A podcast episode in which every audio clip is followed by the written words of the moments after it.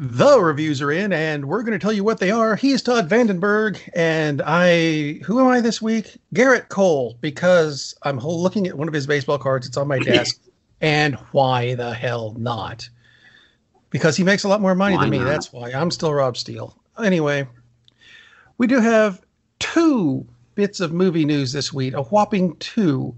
He says, holding up two fingers, knowing that Mine is the only camera that works this week, and you can't see me anyway because this is radio. It's a thing. So there you go. Let's start off with the big news of the week, uh, which I believe comes courtesy of Netflix, where they are making a movie based on groupies of NSYNC. I'm kidding. Actually, they are making that. That's not the news. I don't care about that the news I've got is actually worse as a second wave of COVID 19 is sweeping across Europe, and that is shutting down movie theaters. Uh, just massively shutting them down. Uh, let's see, was it France yep. has, uh, let's see, Spain has introduced a curfew from 11 p.m. to 6 a.m. Thou shalt not be outside regardless, period. So the, everything has to close before 11 so everybody can get home by then. Um, France is doing one from right. 9 to 6. So, and it covers, uh, what is it, 70% of the population, thou, thou shalt be home and not watching a movie. So they're, guess what? The box office numbers are down in Europe. Go figure. Um, yeah it, it's it's it's getting bad. Not, you know what? Round two is starting here, so expect to be closed down here too. I'm just saying. Right. Exactly. I, I would have comments, but I'll hold them for the other show. It's probably probably for the best. Um, yeah. I'm just saying. You know, go to a, if you can go to a theater while you can wear a mask, sit 12 feet away from somebody, and uh, you know what? I'll get to that other part later. Let's get to some good news. Yeah. Because there was a bit of casting this week that has not yeah. been confirmed, but it sounds so good and has been reported on by so many people. And it has to do with Moon Knight, who a lot of people don't know yet. Yep. Yet. You will know Moon Knight. Moon Knight is basically Marvel's Egypt powered Batman that sounds so bizarre to say out loud, but you know what? It works, and the That's basically it, it, it's it's going to be awesome. Supposedly, allegedly, Moon Knight is going to be played by Oscar Isaac. And if you if you even remotely know the books, you know that if you're going to have a dream casting, I think that's it. And I think a lot of people didn't pick Oscar Isaac to play Moon Knight because we thought that's too good. We can't have that. And then we, you know, we might actually get it. So, wow. Now, I'm, I'm going to beg. I'm going to beg to differ. I'm going to beg to differ a little bit. It's not my dream casting. I, I, I will say, hey, totally happy with it. Uh, he's a much better actor. I mean, if all you've seen him is, is, is Star Wars, do not judge him on Star Wars. And he's okay in those movies, but he doesn't really have don't, anything. Don't judge him on Apocalypse either. Yeah, yeah. Please don't, because that is a real train wreck. But I mean, he is a really, really good actor, yeah. and this is a very complex character, and he totally will, will, will pull it off. I was honest; I was still hoping though for Keanu Reeves or Joaquin Phoenix, but those would be my dream parts, and really Joaquin Phoenix more. But totally on board with Oscar Isaacs. Uh, one of the is there's some backlash about it where some people are upset because uh, the character Marc Spector is uh, Jewish, Oscar Isaac isn't. And my comment is, okay, Oscar Isaac is also not possessed of an Egyptian deity and doesn't have four personalities. So, what what's really important here? I'm trying to shut think of, the hell up with this BS. When, when I look at actors and actresses, I don't I don't ask what their religion is. I don't know what their religion is. I don't care what their religion is. You know, just, it's a fantasy. It's a freaking fantasy. You're really going to bitch that the actor's not Jewish when he's playing someone who's possessed by an Egyptian god. Shut your just my God, open up your freaking brain. Holy crap. I didn't hear you guys bitching that Black Widow was played by a Jewish actress. I mean, she? she's Black Widow is not Jewish. Oscar, Scarlett Johansson is. So what's the problem there? You I should pick at that. That's the issue. You know, exactly. So shut up with this crap. You know, I, I totally get it to some extent. Speaking of Scarlett Johansson, not really the smartest move to have her playing the title role when it's a Japanese character when you totally whitewashed the thing in one of Rob's favorite. That that is one of my favorite animes. Um, don't don't take that, that away from me, damn it. But they did. but just shut up with this crap. He's not Jewish. That's terrible. I was like, mm, doesn't really need to be for this kind of role. We're not playing freaking Schindler's List, okay? Shut up. You know something? I was trying to think of a segue to get into the movies, and I think I just got it, and it is the worst segue I've ever done. Woo! One of the Love defining it. traits that we that we usually associate with with Judaism is yes. is the prof, is the rather prolific or profound nose. Now, the main character in the first movie I'm going to talk about couldn't have been Jewish because he didn't have a nose. See, that's the worst like segue it. I've ever done. That's I am horrific. going. Thank you. Well, it's a horror movie, which is so it fits. It fits. Um, it fits. And a lot of people I, know the character already just from that. I think. Well, yeah, I would I would think so, considering we talked about it in pre-pro. Hi, Ted. See, I get to do it this week, so there. um, going back almost a hundred years for this movie. It is 95 yep. years old. The original Phantom of the Opera. Now, I'm going to explain why I went back for this. And it has nothing to do uh, with Halloween because we're still in that season. I know it was a couple days ago. Don't worry about that. The reason, and this is so stupid, and I should have known this, I have seen pictures of the Phantom from that movie all my life because they've existed. I did not, I just knew it was a character called the Phantom. I did not put it together with Phantom of the Opera, which in my head was always associated with that damn musical. It wasn't until this past week that I saw something that put the two of them together and I went, oh my God, that's what that is? And it's a non, not only is it not the musical version it's a silent film because it's from 1925. Yep. Now, by silent film, uh, there's no dialogue, but there's lots of piano. And I'm going to get to something on that in, in, in a minute. I just didn't realize that that Phantom was from the Phantom of the Opera. So let, let's talk about that for those of you who don't know it very well. Like I didn't. Uh, there's a deformed guy. He has no nose, but wears a mask uh, who was locked away a long time ago with no explanation given in this movie, but he escaped and now haunts an. Actually, it's not an opera house; it's a ballet house. So it, it should be Phantom of the Ballet, even though they're doing operas there. You know what? Whatever. That's a minor plot thing. Anyway, he's haunting the opera house, and he falls for a. I've forgotten the ter- technical term. It's the backup diva. If you Right. Do you, do you know what I'm talking? Understudy. There's we go. I knew there was a term. Understudy. Backup diva sounds wrong. Understudy. There we the go. The beautiful Christine. Yes.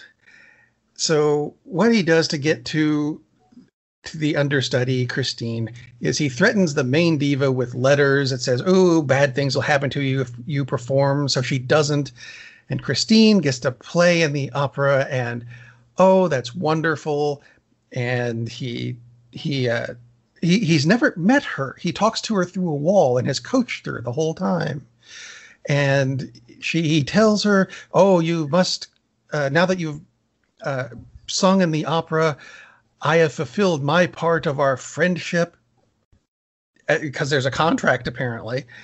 And now you must leave everything for me, including your fiance, who was he a cop? I could never really tell because it was a silent film and in black and white and kind of grainy. Anyway, He's she leaves him, uh, runs off with, with Erik the Phantom, and eventually, uh, you know, gets his mask off, and we get the reveal of the Phantom looking at the camera with this big, creepy looking face. Uh, uh, it's creepy today, eh, but so especially back in 1925, had to be absolutely horrific. Yes. Uh, played by Lon Chaney, yep. because how can it not be? but you know, so he he gets the gets her and locks her away in the sewer, but she escapes and comes back. And there's there's plot, but he uh, wanted to get the girl. He didn't get the girl. There's the cop who gets his friends, and there's the people in the theater. You know what? It's a very complicated movie. I'm not going to go into the whole thing. You should watch it, not necessarily for the plot or the story. Watch it for the special effects on his face, which are not in the movie as long as you'd think. And also right. for the incredibly elaborate sets that they have in this film. Uh, not, you know, the dressing room. Oh, it's a dressing room. How elaborate can you be with that? But there's uh, like a ballroom that, oh my God, has to be enormous. Uh, the theater right. that they used in this was brilliant. Um, there's a scene where he puts Christine on a horse and walks her down this massive rampway into the sewers because what sewers don't have rampways. This was an incredibly elaborate, almost spiral staircase kind of thing into the sewers, but they had to have built it.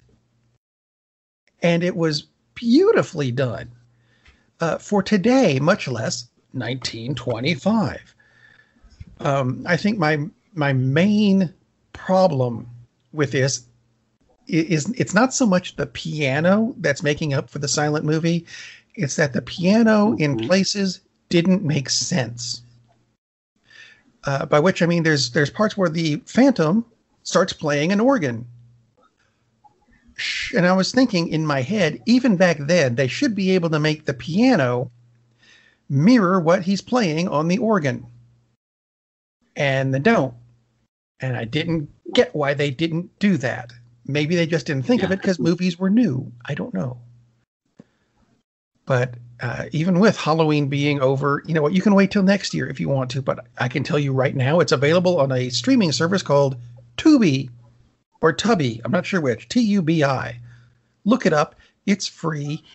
And you can watch Phantom of the Opera from 1925 without having to worry about getting any of those stupid songs stuck in your head.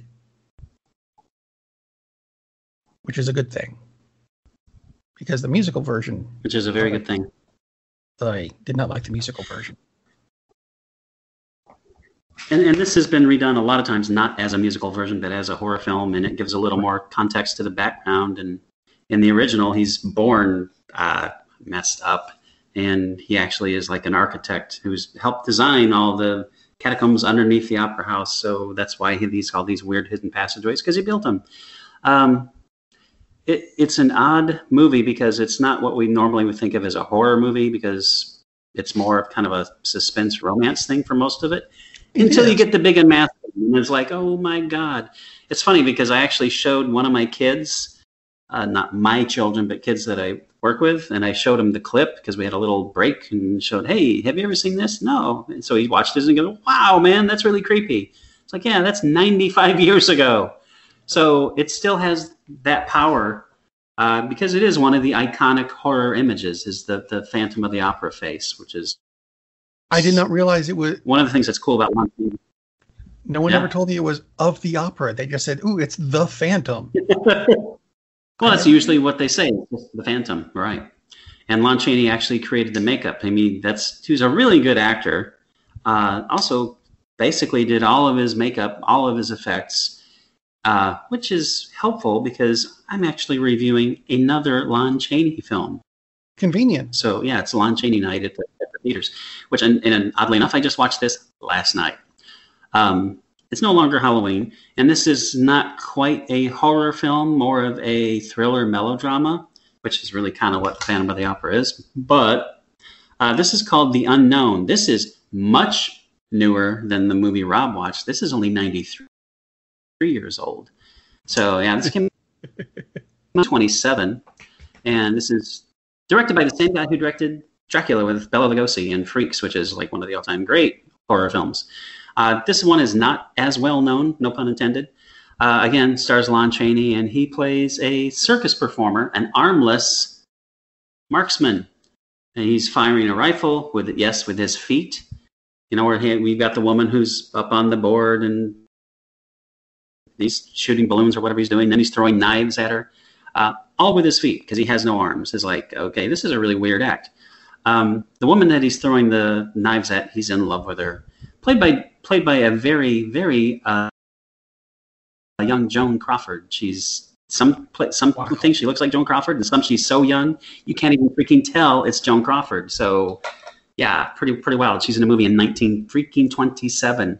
So when Bette Davis called her an old bag, mm, take that as yeah. anyway, so he Lon his character he falls in love with her, and she's got kind of a hang up about men. She doesn't like to be touched. So oh, a guy with no arms, perfect. You'd think. Except you find out and this is not really a spoiler because if you know anything about the movie, you know about it. And you find out fairly that he actually does have arms. He has strapped his arms down, and it seems a little obvious because his his body is shaped up kind of a little weird. It's because his arms are crossed in front of him. Kind of think he would have done it behind him, but either way, they're going to kind of show. It's not it's not obvious, but he just looks a little off, you know. But he's so he's got his arms strapped down tightly behind him, and he has one pal at the carnival who knows his secret because that's really hard to strap yourself down into this incredibly tight girdle. So that's what he does, and he gets he flexes his arms and stuff. It turns out he's on the run from the cops because he killed somebody, and he would be very recognizable because the tips of his thumbs. He's got two tips of his thumbs and it looks very realistic and it's really freaky. It's like, what on earth is going on? This guy's he doesn't have two thumbs like you know six digits, but at the end of his thumbs, there's two of them on each thumb. It's like that's oh, that that's just really kind of a weird. weird thing. It's very very weird. So it turns out that he's actually not a very nice person, and so he starts scheming on how to win the love of this girl and there's a circus strongman who is also in love with her. And unlike in a lot of movies, especially back in this time, the circus strongman was usually a jerk or worse. This guy's actually a really nice guy. Um, and he can't quite figure out why she doesn't like to be touched and held. So obviously something horrible happened to her in the past. Uh, they don't really delve into that. So it's this romantic triangle and the ways that Lon Chaney tries to win her affection uh, and he goes to some pretty extreme lengths, and I'll just leave it at that. Uh, and then it gets to be not quite a horror film again, but kind of a murdery kind of movie. Uh, so you'll just have to watch it, and you can watch this on Amazon Prime. Uh, so it is out there. It's available on a, lot, on a few different streaming services, actually. So called The Unknown. Make sure you're looking for the one in 1927. Um, and again, the production values are actually pretty good on this one. And it's also a nice clean print, which is nice that it's been restored. So that's helpful. Um, short movie. It is just a little over an hour. Um, so won't take you too long to go through it. And I, I really good performance by Lon Chaney. Uh, I just looked up the thumb thing, and that is weird it's well done, but it's weird. Yeah, it looks really bizarre. It is very well done because it does not look fake at all.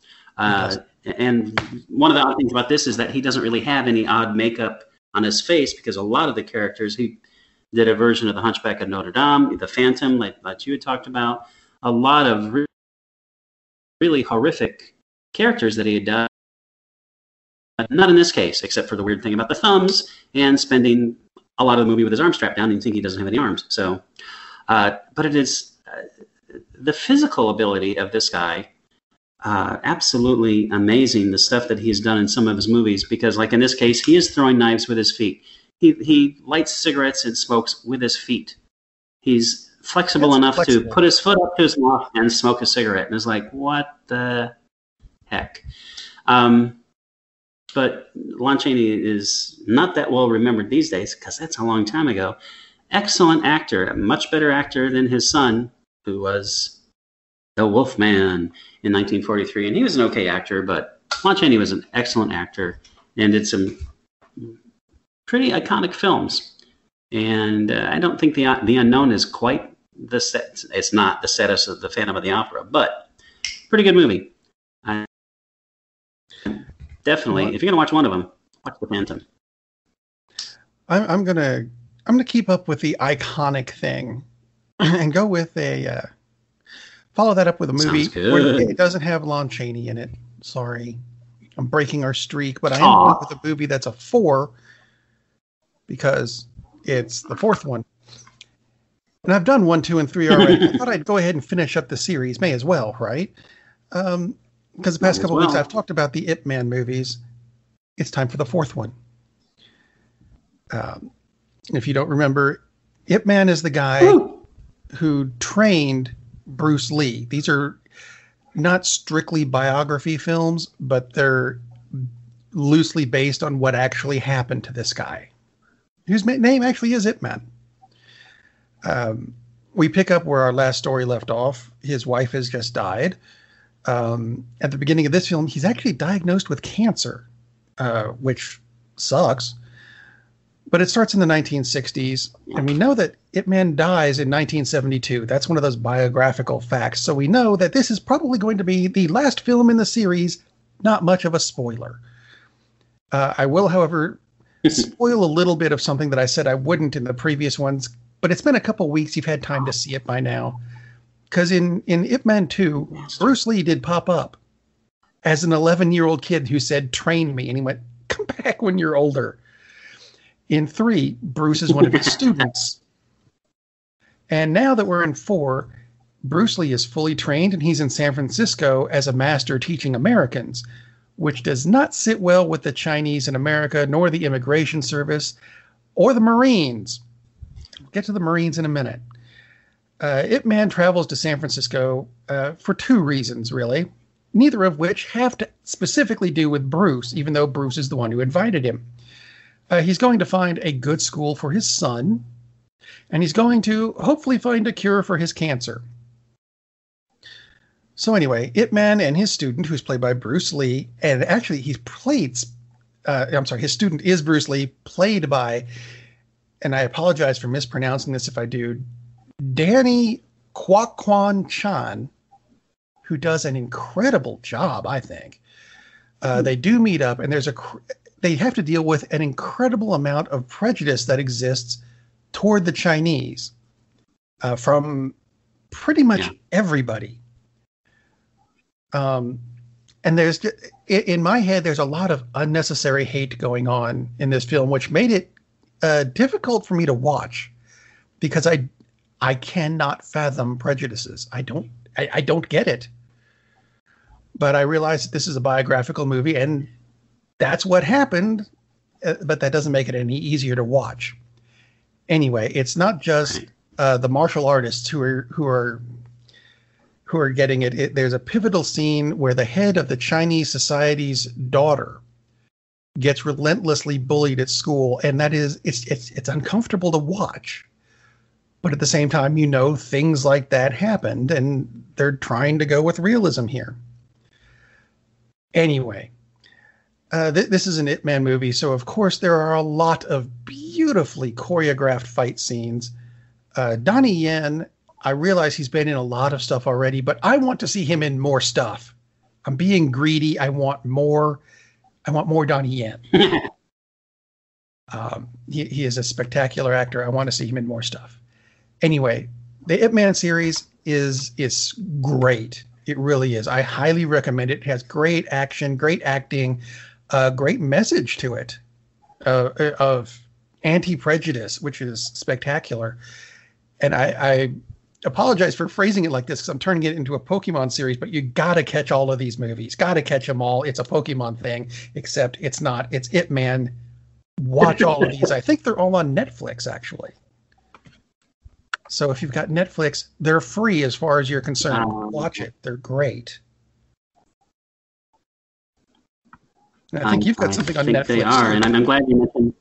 I do have something on Netflix, but I'm, but briefly, I'm glad you mentioned you talked about how good an actor Donnie Yen is because he really is an excellent. It's not just the fight scenes; he's a really yeah. good actor. Period.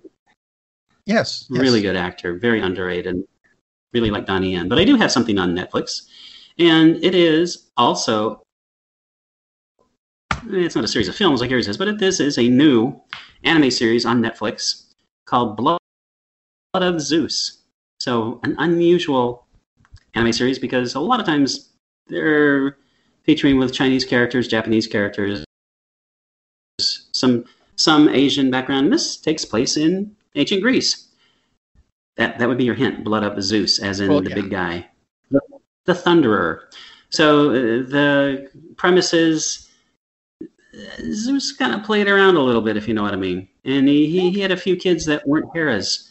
And this this is the story of one of them. So his name is Heron, H E R O N, like the bird. Uh, maybe Hera isn't thrilled about that either.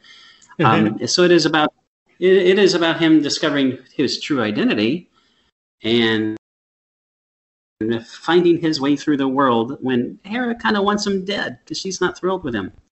Uh, he also has to fight some really horrific demon creatures, which are kind of the spawn of the giants, which were killed by the gods when they were first fighting the Titans, and that's all set up in the first episode.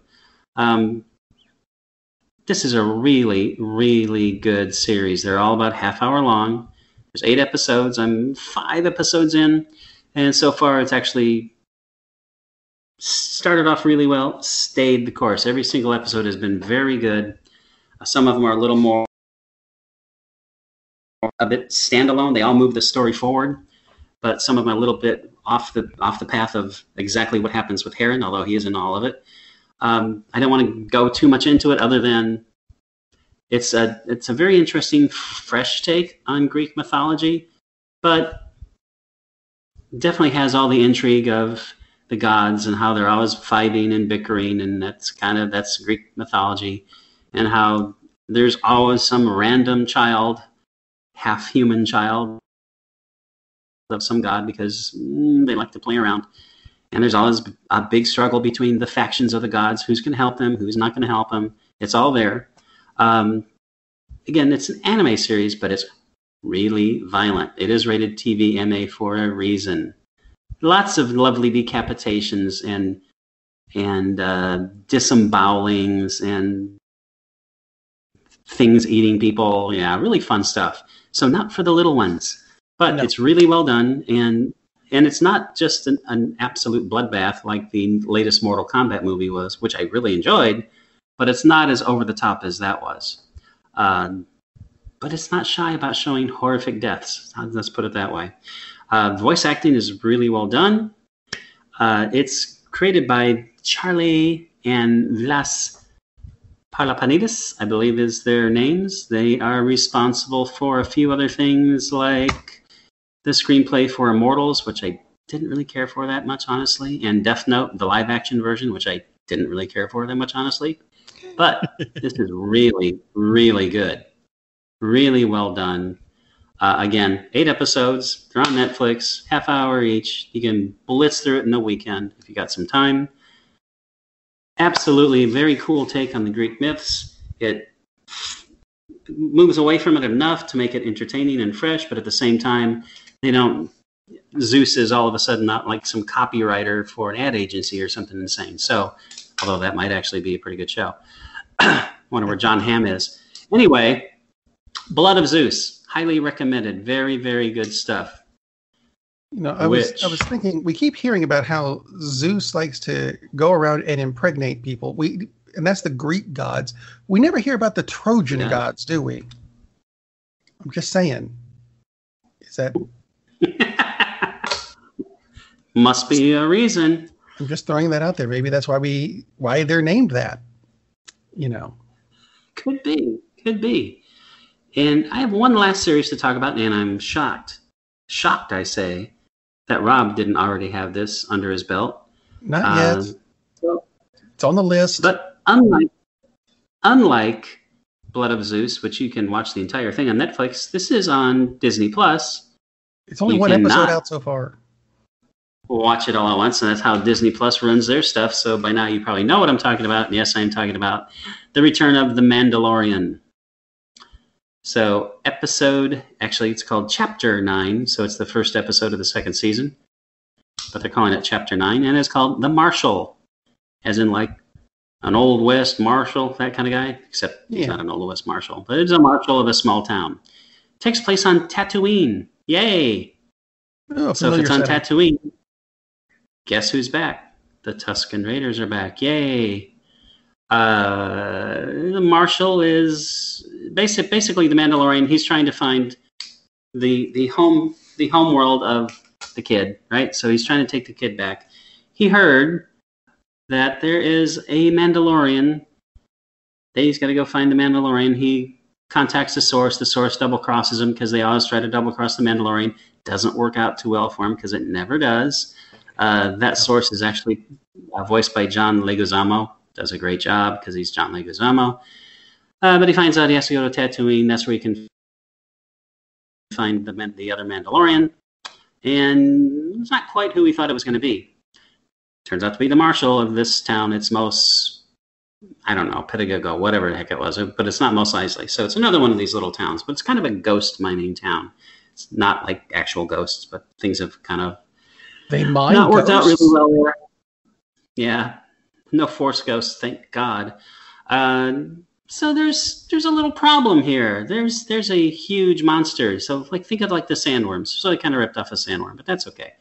So this this gigantic, and they call it a dragon, but it's like a sandworm. Ooh, hang on a minute. Or, are, are, we talking? Did we get to the krayt dragons? Because that was, um, if we go back to ye olde original Star Wars, for those of us who read the books and the scripts and stuff, when Ben Kenobi first pops up, he makes this really bizarre sound effect to scare off the Tusken Raiders, and it's supposed to be him impersonating right. a, I think it's a called a krayt dragon, but we never got to see one. Well, now you get to see one. If that's if that's I don't remember if that's what he said, but right. So this is the dragon, and the Tusken Raiders aren't really fond of this thing because it likes to eat them. It likes to eat anything it can stick in its enormous mouth. So they have to figure out how to how to get rid of this dragon. So the Marshal and the Mandalorian, they kind of work together, even though they were going to fight. And then they decide, oh, well, let's work together. Uh, a lot of really good things in this. For one thing, the Marshal is played by Timothy Olyphant. Really good actor, Ooh, fun actor. Points. Yeah, total bonus points. Because and he's really good in this, and they totally play to his strengths because he has a certain charm to him, and they let him do that. But at the same time, he's kind of a badass, which is good. Because if you're going to try to face off against the Mandalorian, yeah, better be. Yep. Uh, this is directed by Jon Favreau. More bonus points. He also was one of the writers. More bonus points. This is one of the best episodes. Uh, a lot of the things I've seen is like, oh, there's more Star Wars in The Mandalorian, and like that's totally what it feels like. Very much fits in with the entire thing because you got the Tusken Raiders and you got the giant monsters, and there are a few other monsters too.